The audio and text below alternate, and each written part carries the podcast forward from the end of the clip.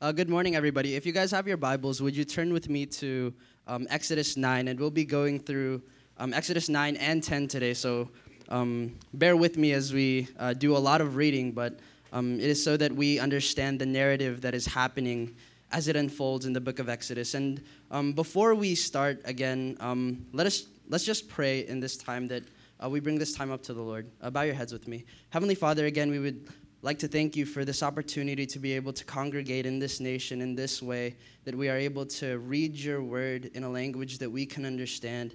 And all the more in these moments, I pray that the Holy Spirit be the one to give us clarity and that the Holy Spirit is the one to give us understanding of the things that we will be reading. Because, Father, without you, we are unable to walk this Christian life. Without you, we are unable to stand before your throne. And it is only through the life of Jesus Christ, whom has saved us, is why we can stand here and talk about these things with the convictions that we have.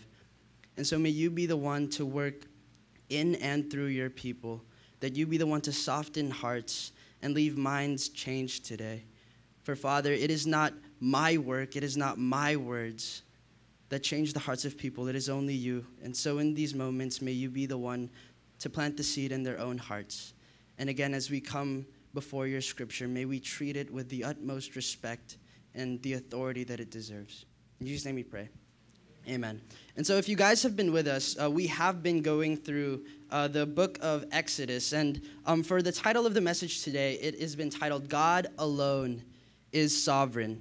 Oh, I skipped a, skipped a slide. Um, God alone is sovereign, and we'll be going through Exodus 9 through 10. If you guys have been with us, you'll know that Exodus has encompassed um, basically from the life of Joseph and then going down the lines that now we are in a position when there is a new Pharaoh who did not know who Joseph was. And as the people stand, there was a moment in time in which um, Pharaoh was killing all of the newborn young males. And so this uh, Israelite woman decided that she would send a son, send her son down the river. And it, it just so happens that this young boy ends up before the princess at the time, or, or rather the, the, the daughter of Pharaoh. And through that, through those events, this young man would be raised and trained in the facilities of the Egyptians, receiving their education.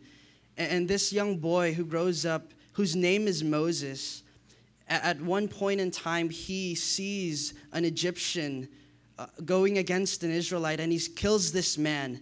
And when he goes back before this Israelite again, that this person says that he saw what he had done and asks if are you now going to kill me? And so moses leaves and for 40 years he is goes in a midianite exile in which ultimately he finds a wife but also where he sees god in the form of the burning bush. And through these 80 years he is trained up ultimately to be the leader of israel and as we go now into this narrative, uh, we've been going over the plagues. The first one, the, na- the Nile being turned to blood. The second one, the frogs. The third, the gnats. And the fourth, the flies. And we need to understand this clearly before we move on any further that when we talk about the plagues in Egypt, trust me, these aren't just small plagues as though it, it, was it's just another kind of uh, a bunch of flies going into your house and a random frog that you see on the street rather the the extent of these plagues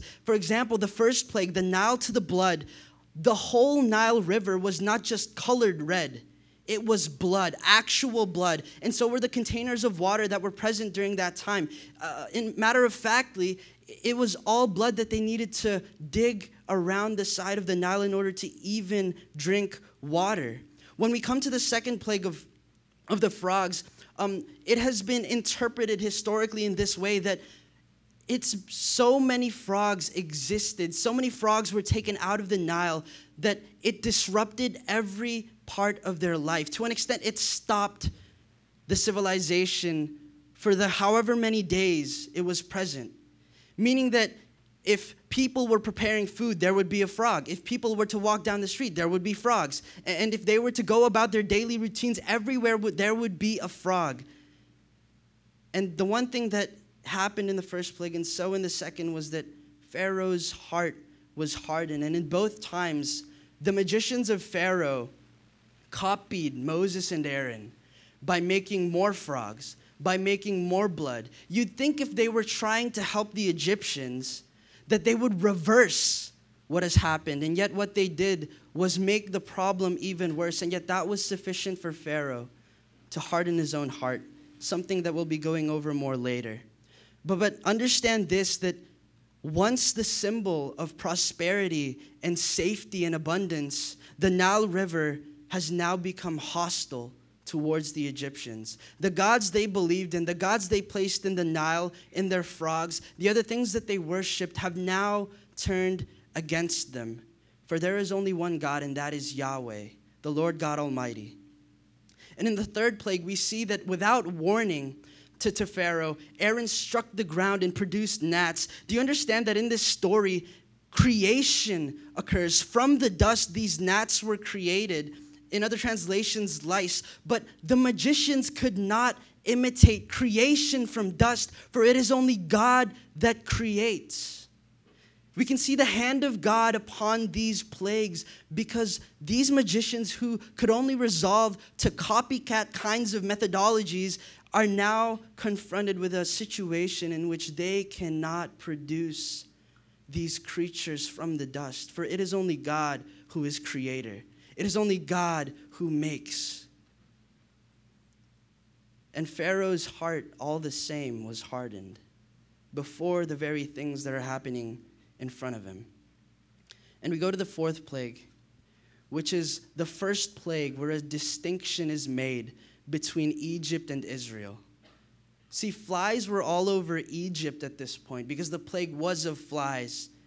And yet, the distinction was in, in the land of Goshen where the Israelites remained, there were no flies there. Imagine this Imagine the border between Egypt and Goshen, where all of these flies seemingly only stay in one side of the land.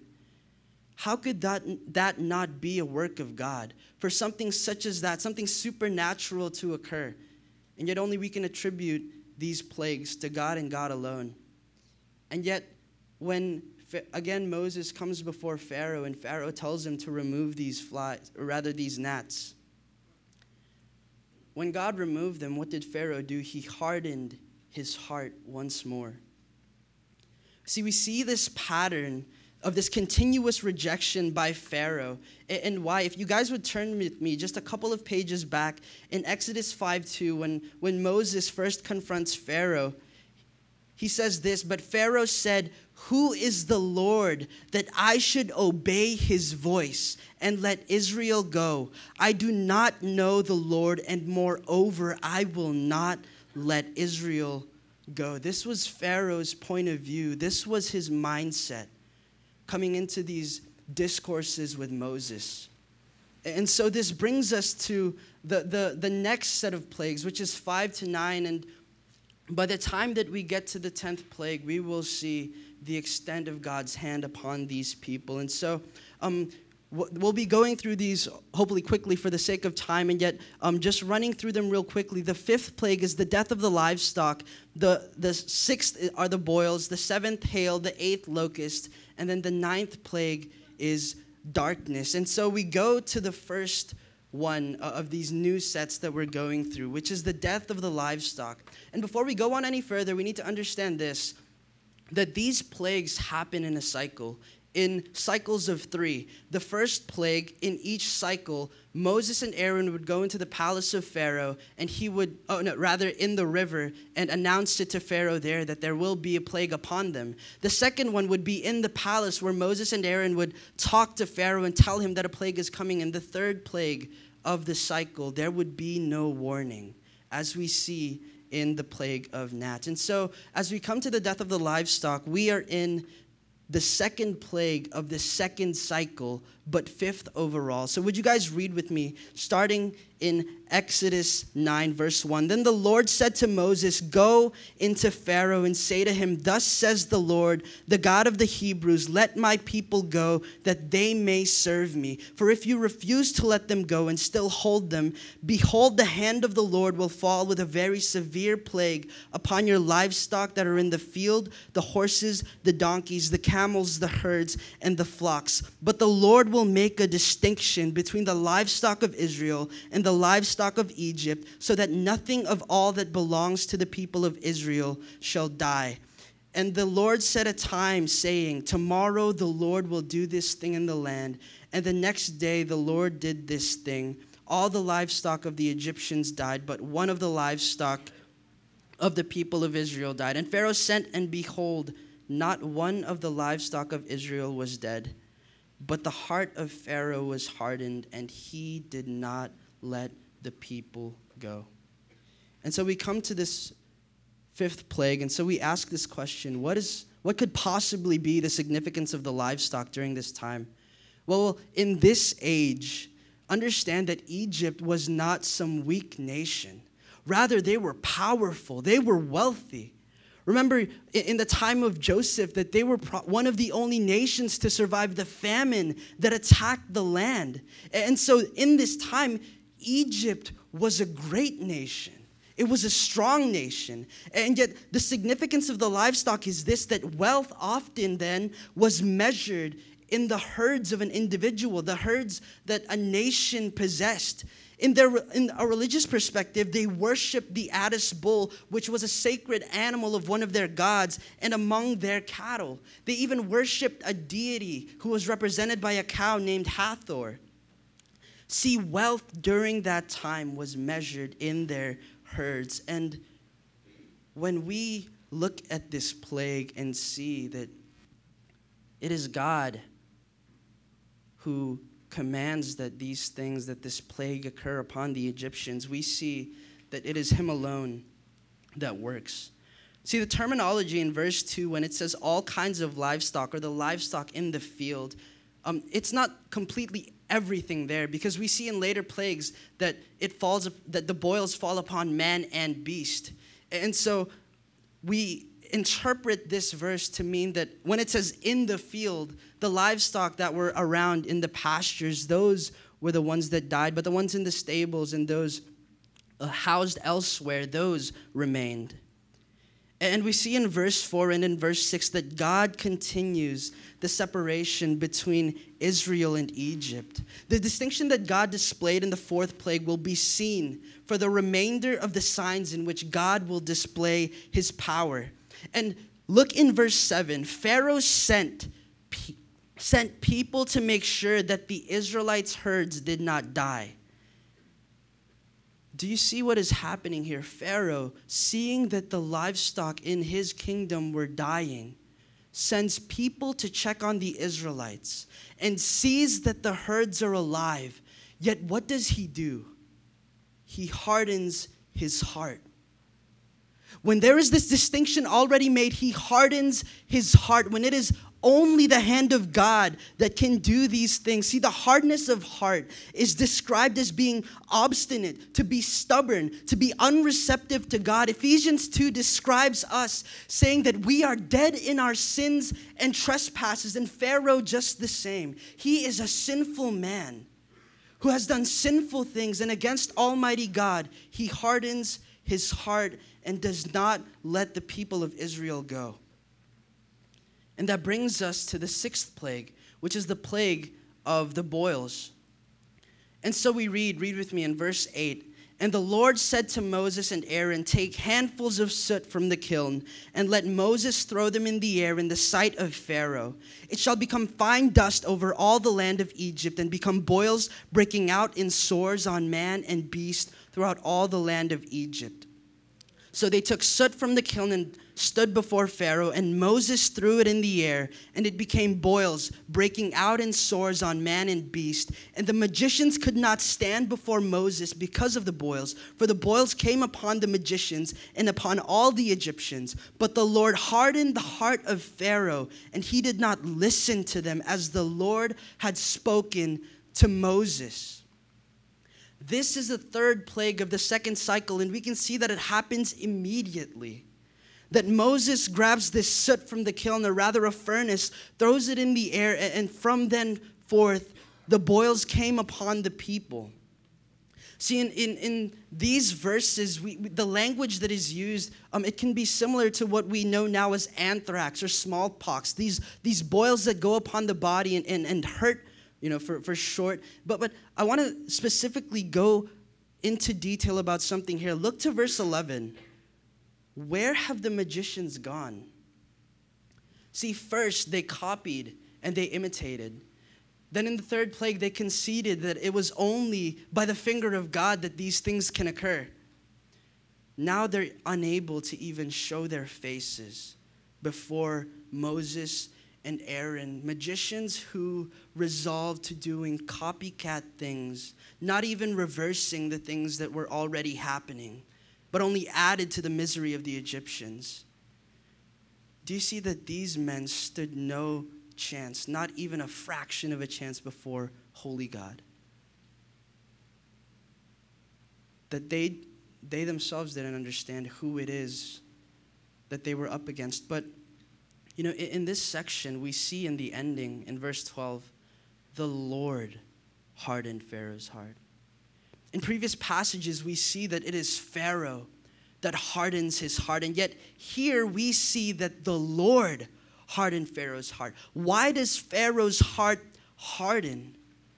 See, Pharaoh hardened his heart because he would not let the Israelites go, and God justly gave him up to his own lust to his own decisions, to what he wants to do. If you guys would turn to your Bibles in Romans 1 real quickly, we see in Romans 1:18 that God's wrath is displayed against the ungodly and the unrighteous who suppress the truth by their unrighteousness. You see that unrighteous people do not want to know the truth. Unrighteous people do not want to know who God is. Because why? Because God is the very opposite of what sinful man is.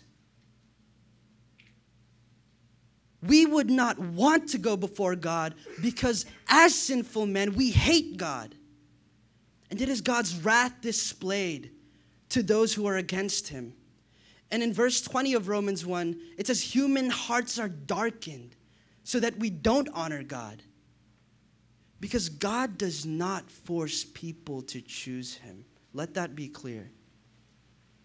They would rather choose the world. And we cannot choose God by ourselves. For in Ephesians 2, it says that faith is a gift from God. See, he gives them up to their lusts, and to them, in verse 28, a debased mind. That is the position of all people who are in sin. That is our position, that we are dead in our sins and trespasses. And we move on to Exodus 9, to this seventh plague, which is the hail, the first plague of the third cycle. And so we read Then the Lord said to Moses, Rise up early in the morning and present yourself before Pharaoh and say to him, Thus says the Lord, the God of the Hebrews, Let my people go that they may serve me. For this time I will send all my plagues on you yourself, and on your servants and your people, so that you may know that there is none like me in all the earth. For by now I could have put out my hand and struck you and your people with pestilence, and you would have been cut off from the earth. But for this purpose I have raised you up to show you my power, so that my name may be proclaimed in all the earth. You are still exalting yourself against my people and will not let them go. Behold, about this time tomorrow I will cause very heavy hail to fall, such as never has been in Egypt from the day it was founded until now. A quick note about verse 18 that language, when it is written, Behold, about this time tomorrow I will cause very heavy hail to fall, such as has never such as never has been in Egypt from the day it was founded until now. That is the language used to describe in Egyptian time that there would be a new Pharaoh, that there would be a new dynasty, that a new age would come. And it describes this hail that never again in Egypt will they ever experience something to this degree. And so we continue reading verse 19. Now, therefore, send, get your livestock and all that you have in the field into safe shelter. For every man and beast that is in the field and is not brought home will die when the hail falls on them. Then whoever feared the word of the Lord among the servants of Pharaoh hurried his slaves and his livestock into the houses. But whoever did not pay attention to the word of the Lord left his slaves and his livestock in the field. Then the Lord said to Moses, Stretch out your hand toward heaven, so that there may be hail in, the, in all the land of Egypt, on man and beast, and every plant of the field in the land of Egypt. Then Moses stretched out his staff toward heaven, and the Lord sent thunder and hail, and fire ran down to the earth. And the Lord rained hail upon the land of Egypt. There was hail and fire flashing continually in the midst of the hail, very heavy hail, such as had never been in all the land of Egypt since it became a nation. Again, we read in that verse that never again in these moments will there be a, a time in which an event and a plague like this will occur. And we continue reading in verse 25 the hail struck down everything that was in the field in all the land of Egypt, both man and beast, and the hail struck down every plant of the field and broke every tree of the field. Only in the land of Goshen, where the people of Israel were, was there no hail. And then Pharaoh sent and called Moses and Aaron and said to them, This time I have sinned. The Lord is in the right, and I and my people are in the wrong. Plead with the Lord, for there has been enough of God's thunder and hail. I will let you go, and you shall stay no longer. Before we finish off this section, let me just make note that as we're going through this in the, in the in the 14th verse god describes it as my plagues meaning these these are his strokes and blows against the nation of egypt. We see in verse 14 that the extent of the power of god has been restrained. The egyptians are alive because god has not destroyed them yet See, what these people don't seem to understand, what we don't seem to understand, is that God, as just and holy God, can kill those who go against him. In the Garden of Eden, God told them to not eat of the fruit of the knowledge of good and evil. And what did they do? They ate of the fruit. In Romans 6, it says that for the wages of sin, singular, is death. And so if you sin, you die. They disobeyed. What should have happened? They should have died. Not just a spiritual death Adam and Eve should have died a full death. And yet, from the very beginning of time, God was already showing his mercy upon people. And we see in this plague, God says, You would be dead if not for me withholding my power. And in this very same plague, he tells them that those who fear the Lord, they listened and obeyed and took their livestock away their servants away into their homes so that they would not be killed. Did God need to tell them that a plague was coming and how to prevent it? No, and yet He did. And so we see that God is still merciful. The rest of this passage will just go about Pharaoh again, ultimately hardening his heart. And the, the language again that never before will they see a plague such as this. See, verse 19, God sends a warning of what he'll do. And in verse 20, we see that some listen. You think after all of the many plagues before, all of them would listen, but no, some of them, only some of them listen. And we see that the continued favor of God towards his children is displayed. See, God's justice threatened ruin, but his mercy showed a way of escape. In the midst of sinful people, God is still merciful. When he doesn't need to be, for God to be just would be to kill sinful man.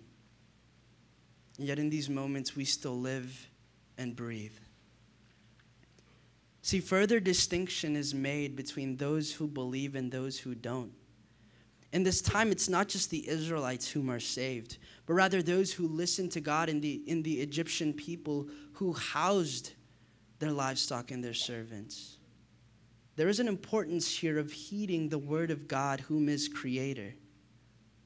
And in verses 31 to 32, the hail devastated man, beast, and crops above the ground. do you see that it makes careful note to say that only the crops above the ground were destroyed? And funnily enough, you know, Pharaoh again hardens his heart. Maybe he was thinking that, you know, the crops underground are still there. So maybe we still have an economy left. Maybe we can still have money and we can still have wealth in the things that have not been destroyed. And so Pharaoh and his servants hardened their hearts, and he would be in for a rude awakening once the next plague comes. And so we come to the eighth plague, which is the second plague of the third cycle. Starting in chapter 10, read with me. Then the Lord said to Moses, Go into Pharaoh, for I have hardened his heart and the heart of his servants, that I may show these signs of mine among them and that you may tell in the hearing of your son and of your grandson how I have dealt harshly with the Egyptians, and what signs I have done among them, that you may know that I am the Lord. So Moses and Aaron went into Pharaoh and said to him, Thus says the Lord, the God of the Hebrews, How long will you refuse to humble yourself before me? Let my people go that they may serve me. For if you refuse to let my people go, behold, tomorrow, I will bring locusts into your country, and they shall cover the face of the land, so that no one can see the land. And they shall eat what is left to you after the hail, and they shall eat every tree of yours that grows in the field. Before we move on any further, the verse 1 here says, God, for I have hardened his heart and the heart of his servants. Again, we see that God is the one to harden the heart of Pharaoh and the heart of his servants, that God strengthened their resolve in denying the people of God and himself. For why? Ultimately, now listen carefully, ultimately, that God would be glorified. That God would be glorified. In verse 2, it talks about how these signs are to be remembered. And this language, again, is described to use the signs and wonders that indicated who Jesus Christ was. And yet, in this situation, if you guys would turn with me real quickly to, to Exodus 3, it, it, describes it in this way Exodus 3, verse 20. So I will stretch out my hand and strike Egypt with all the wonders that I will do in it after that, he will let you go. Do you see that in the same way that God shows himself to these Egyptians through these wonders? Jesus Christ in John also reveals himself as the Son of God through these signs and wonders. That the Godhead reveals himself through these incalculable feats that we wouldn't be able to understand ourselves. And in verse 7, there, there is this conversation between um, Pharaoh and his servants. It, the, the, status of Egypt at the time was already in, statter, in tatters, and the people's spirits were waning. You'd think that after all of these other plagues, that there would be a time in which Pharaoh would say, okay, enough is enough, just go. And yet his heart remained hardened and hardened and hardened and hardened before the face of all of these things that are occurring before him, he does not wane. And if you would look in verse 9 through 11, that I'm just going to skip ahead here, but in, in verse 9 through 11, if you guys would look in your Bibles, that this conversation between Moses and Pharaoh, Pharaoh tries to be sneaky and tells him, Go, take your men Take your men with you, go and worship. As if to say that he will hold the women and the children hostage. Because if the men go by themselves, then they would need to come back. And yet, God will be worshiped the way that he has said that he will be worshiped. In this plague, Pharaoh was quick to repent, but he remained stubborn in his resolve. He was quick to repent and his repentance is come into question because he says, This time, this time I have been sinful. Only this time, not all of the other times that I have disobeyed the command of God, not all of the other times where I have gone against the God of Israel. Only this time have I been sinful. And the connection we'll see later on that You know, we need to understand that Exodus it is the illustration of God rescuing his people from slavery. And in the very same way, in the New Testament, it is Christ who frees us from our slavery to sin. And so, as we think about these things, as we move on to the next plague, in that, that is the plague that is darkness in Exodus 10. And so, read with me. In Exodus 10, verse 21. Then the Lord said to Moses, Stretch out your hand toward heaven, that there may be darkness over the land of Egypt, a darkness to be felt. So Moses stretched out his hand toward heaven, and there was pitch darkness in all the land of Egypt three days. They did not see one another, and nor did anyone rise from his place for three days. But all the people of Israel had light where they lived. Then Pharaoh called Moses and said, Go serve the Lord. Your little ones also may go with you. Only let your flocks and your herds remain behind.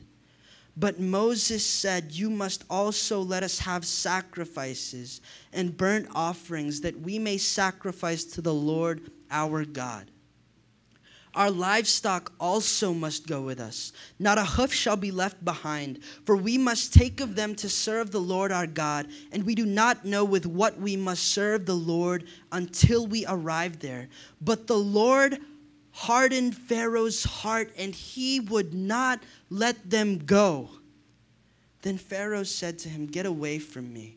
Take care never to see my face again, for on the day you see my face, you shall die. Moses said, As you say, I will not see your face again. The third plague of the third cycle, where no warning occurs, the darkness just comes down and covers the Egyptians, and yet there is light on the side of the Israelites. Read with me in Exodus 4, verse 20 to 22, that these are the reasons that God is to be worshiped in the way that he is to be worshiped. Exodus 4 20 to 22. So Moses took his wife and his sons and had. Well, that's Exodus 4 20 to 22. Oh, yeah. Sorry. In Exodus 20, so Moses took his wife and his sons and had them ride on a donkey and went back to the land of Egypt. And Moses took the staff of God and in his hand. And the Lord said to Moses, When you go back to Egypt, see that you do before Pharaoh all the miracles that I have put in your power. But I will harden his heart so that he will not let the people go. Then you shall say to Pharaoh, Thus says the Lord, Israel is my firstborn son. From the very beginning, God had already said that he would harden the heart of Pharaoh. And in the very beginning, God also mentioned that the Israelites would not leave poor. They would leave wealthy. They would leave with the riches of the Egyptians. And so, for Pharaoh to say that they could not leave without their herds and their livestock, what would they sacrifice with? And so again, Moses denounces the negotiations of Pharaoh for why God will be worshiped in the way that he has stated. In addition, if Moses and the people were to go, it'd be in partial obedience to God. And partial obedience to God is no obedience at all. You cannot partly obey God and think that that is not in sin. Because if we only go halfway in the obedience to God, then that in itself is not full commitment to the one who has made us. And in verse 27, again, the Lord hardened Pharaoh's heart. See, as we near the conclusion of the plagues, we see that God is sovereignly working in all things in order to display his glory. God does not do things without a reason, and yet at the same time, he does things not for our glory it is for His glory and His glory alone. For why? Because He is the only being deserving of all glory, honor, and praise. See that the next time Moses and Pharaoh meet face to face, it'll be when Pharaoh commands them to leave Egypt. Because God will have slain all of the firstborn of the Egyptians, and those who have not placed the blood of the Lamb on their doorpost. When men drive God's word from them, he justly gives them up to their own delusions. See, people would much rather have the things of this world than God. People out there are not looking for God. They're trying to see everything else, trying to take everything else, try to let that fill the hole in their hearts. And yet, as it says, natural man does not understand the things of God. It is only God who calls those whom he has saved. And firstly, the word of the Lord needs to be in our minds before it can be in our hearts. We need to know what the gospel of Christ is for us to believe in it. And yet, as we go through these plagues, these severe, disastrous plagues, this is a final point that I'll expand is that, church, listen, God seated on his throne.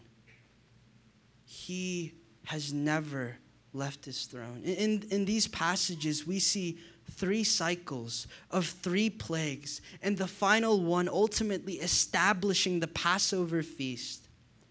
And here we see the wickedness and the depravity of the human heart. Because why?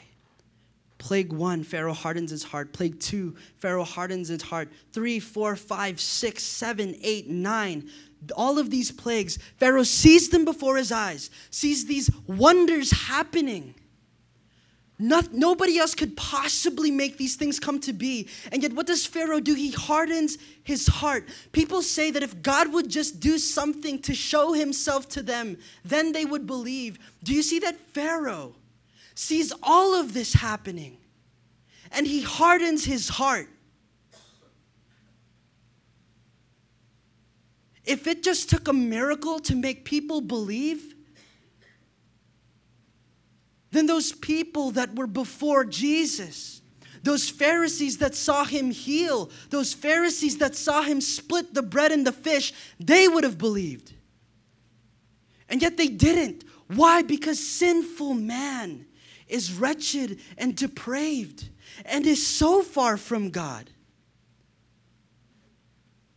that Israel's deliverance from Egypt will be solely through the work of holy, holy, holy God.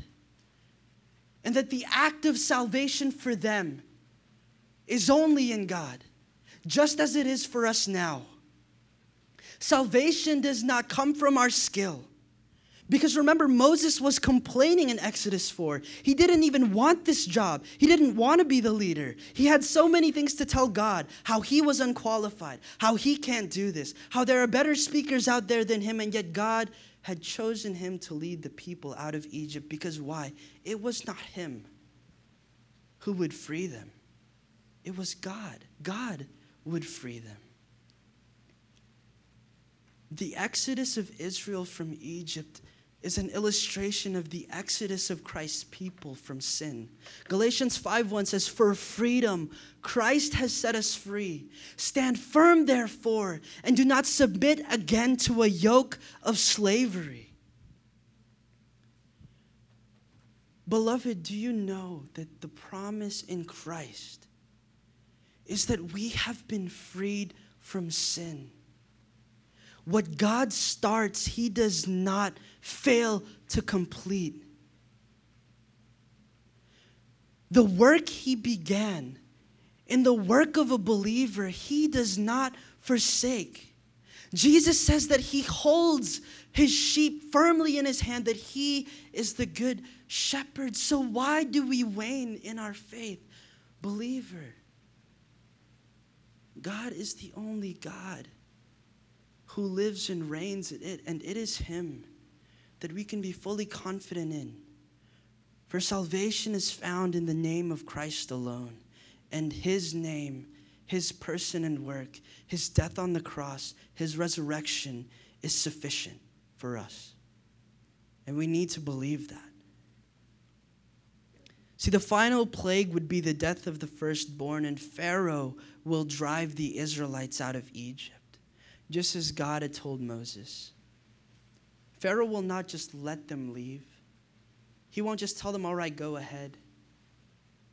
He drove them, rather, he will drive them out because he does not want them there, just as God had said from the very outset ultimately, why is this happening? Why these plagues? Why in Egypt? Why the people of God? Why Moses? In light of the entire Bible, to save his people, to make them into a nation, to raise up leaders such as King David, to display his power in the conquering of the nations around them. But more than anything else, this story from this baby who was cast down a river who was exiled, who now goes before the Pharaoh of Egypt and consults with him. All of this that the story of redemption would be advanced and progress. And as the Christmas season comes ultimately to the day in which a baby born in a manger in Bethlehem, the Savior of the world, who is Jesus Christ. See, these stories that we read, these narratives that we read, these were real things, real events, real people who, in God's working, progressed it in such a way that it would ultimately lead to the birth of our Redeemer, our Savior, Jesus Christ, the begotten Son of Jesus. And as I close, let me bring us back, if you would turn with me, to Exodus 9, verse 16. This very same verse is echoed in Romans uh, 9, verse 17. It says, But for this purpose I have raised you up, to show you my power, so that my name may be proclaimed in all the earth. Pharaoh was raised up to serve God's purpose. Pharaoh, it was not Pharaoh's decisions and, and how charismatic he was that ultimately led him to his position. No, God was the one to raise him up for his purpose, ultimately to display his glory. We need to understand that the plagues here are happening because God is the one who caused them. It is by his hand, it is by his power that these things occur. And in light of the events of this week, such as the election, may I urge you that more than anything else, we should be concerned with being the church of God in this world. God raises up and institutes those who are in power, as it says in Romans 13. But don't be concerned with things that do not involve the kingdom of God, for we can be so detached. If truly you want to make an impact in this world, let's obey the great commission that our Savior has given us. Let's be a holy church. Let's be concerned with our holiness, the holiness of God's people, the preaching of the gospel that saves. Because if we as a church do not take the word of God seriously, we as a church do not take the holiness of God seriously, why then would the world have any concern about that? And yet, first and foremost, why we should be so passionate about the Word of God is because it is the gospel that saves. See, just God could have killed us. The moment we've sinned, the very breath that we breathe comes from Him and Him alone. Yet when he can just kill sinful man who can do nothing for themselves to save themselves, he says, I will give my begotten son, my only son, send him into the world that he may save a people unworthy and undeserving, and yet I will pour out my love on them. That is why we must be concerned first and foremost apart from who is president, apart from whatever else we are going through in this world. Listen, Be confident in this God has not lost anything. He has not lost power, He has not lost dominion. He's sovereign through and through. There is not a single thing that happens in this world in which God is not ordained. He was on his throne on November 7. He was on his throne on November 8. He was on his throne November 9th. He was on his throne November 10th. And even on this day, he is on his throne and he will continue to be on his throne. God raised up Pharaoh that he may show his glory in full. And we, as a church, as we await the day that our Savior comes again, let us act as the church and let us proclaim the only gospel and the only name that is Jesus Christ by which we can be saved. Let's pray. Heavenly Father, thank you for this day. And again, in these moments, that though our hearts may be confused and our minds may wander, Father, restore us the joy of our salvation. Make our path straight that we may follow you, that we may yearn for you, that we may desire to be in a relationship with you. And for those who are here this morning, who may be weary, who do not know whether or not they have a relationship with you, Father, I plead on behalf of those, would you be the one to make a change in their hearts that they would come before you, that they would beg and they would plead, that they would ask to have mercy on me, a sinner. For Father, that is who we are. And these Israelites who complained when Moses came with a promise of salvation, just as we have been who when we've rejected your word and we've decided not to obey it father would you in these times correct and discipline your people? That we would desire to be a church that is holy for you are holy. Though the eye of sinful man thy glory may not see. Father we are so blinded by our love at times for this world. And yet we ask that you would do a work in our hearts, that we would love the things that you love and hate the things that you hate. let us be unashamed of the gospel of Jesus Christ, the gospel that saves. And Father, may I may we ask in these moments that that our amens and our affirmatives to these words that you have allowed us to hear. May we act on them as your church. Let not, let not these phrases go away empty. But would you use your church, though how wretched we may be?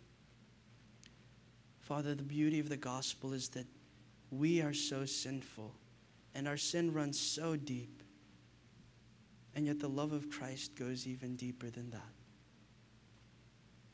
Father, humble us and allow us to continue to understand your word and who you are and your love for us. And truly thank you for the opportunity to come in the midst of family, in the family of God, and together look upon your word and live a life that is worthy of the calling of our salvation. In Jesus' name we pray. Amen.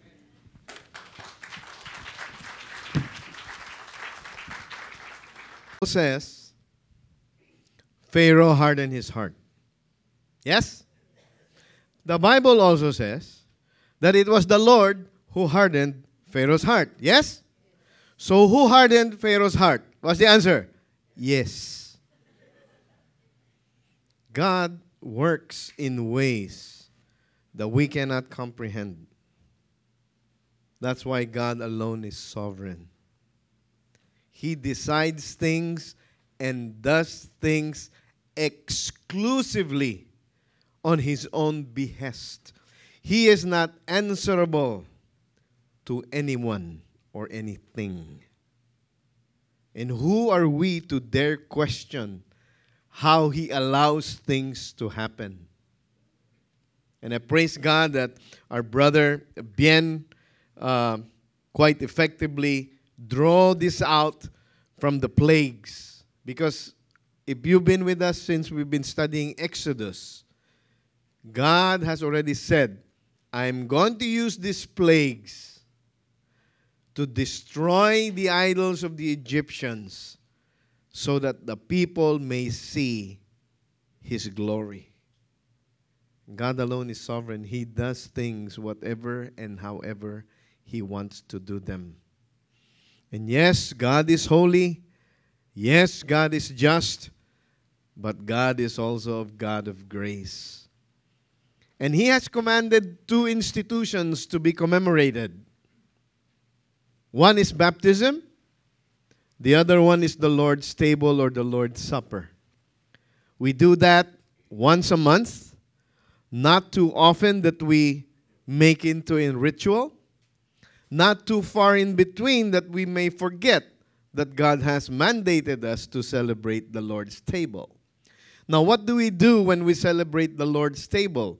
We commemorate we commemorate the death of Jesus Christ. The last supper when he with his disciples, he broke bread which was representative of his body and they drank from the same cup, the cup of wine, which represents his blood. The Bible doesn't teach us that the elements, the biscuit that you're going to partake, or the cup of grape juice that you're going to partake, the Bible doesn't tell us that they literally become the body and blood of Jesus Christ.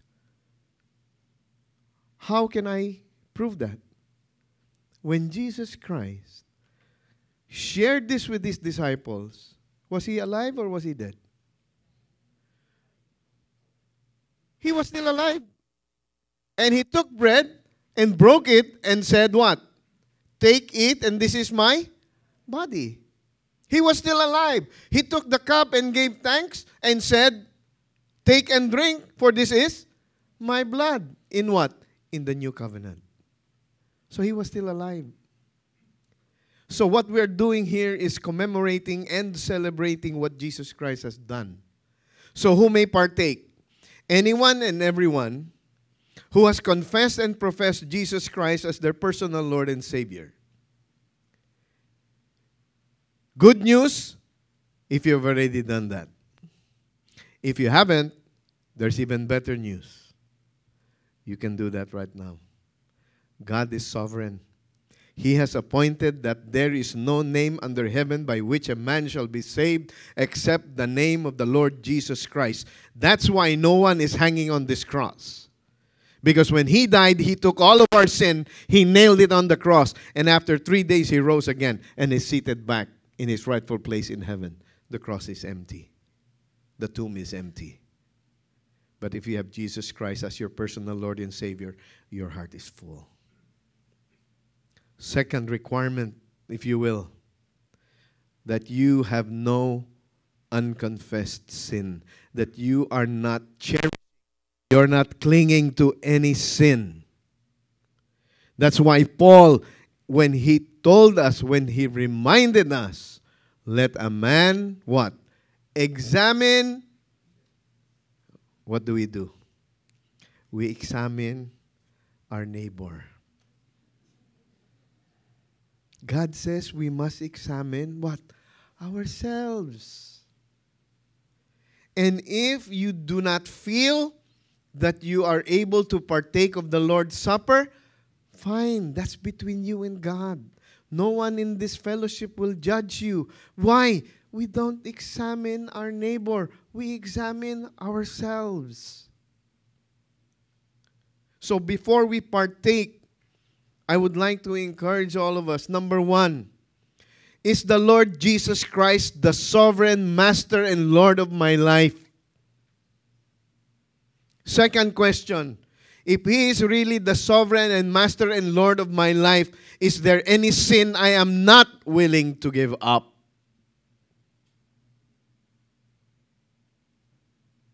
Spend a few quiet moments now, brothers and sisters, as we prepare to partake of the juice and the bread, which represents the body and blood of our Lord Jesus Christ. On the night you were betrayed, you took bread. And after giving thanks, you broke it and said, Take and eat, for this is my body which is given up for you. Lord Jesus Christ, we want to thank you for taking upon yourself all of our sins. And you took it to the cross, and you died in our place. Lord Jesus, we commemorate your sacrifice, your life. We thank you for giving it up. We thank you for giving up your body in our place. We also want to thank you that you gave your life freely. No one took it away, but you gave it of your own accord. In obedience to your command and love for you, Lord, we partake of the bread which represents your body this morning. Remind us, Lord God, how you hate sin. And give us the same hatred, Lord God, that we might live holy lives that will reflect your glory. Let's partake together.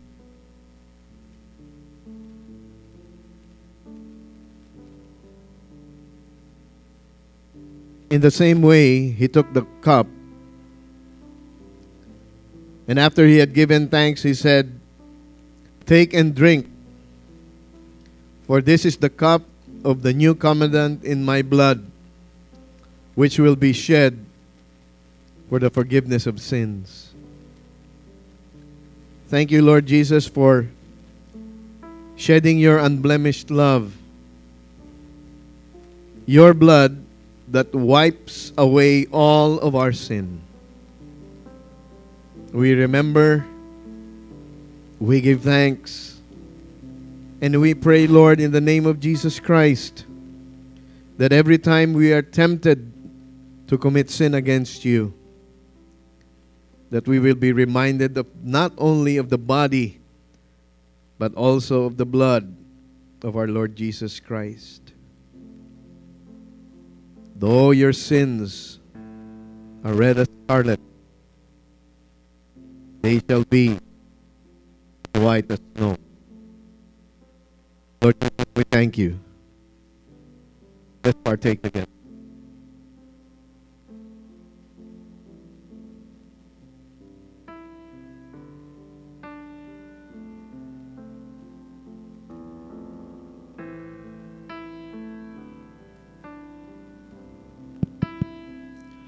You know, in the accounts of the gospel, when they shared that final meal that Jesus shared with his disciples. Now, we always give everyone a taste of what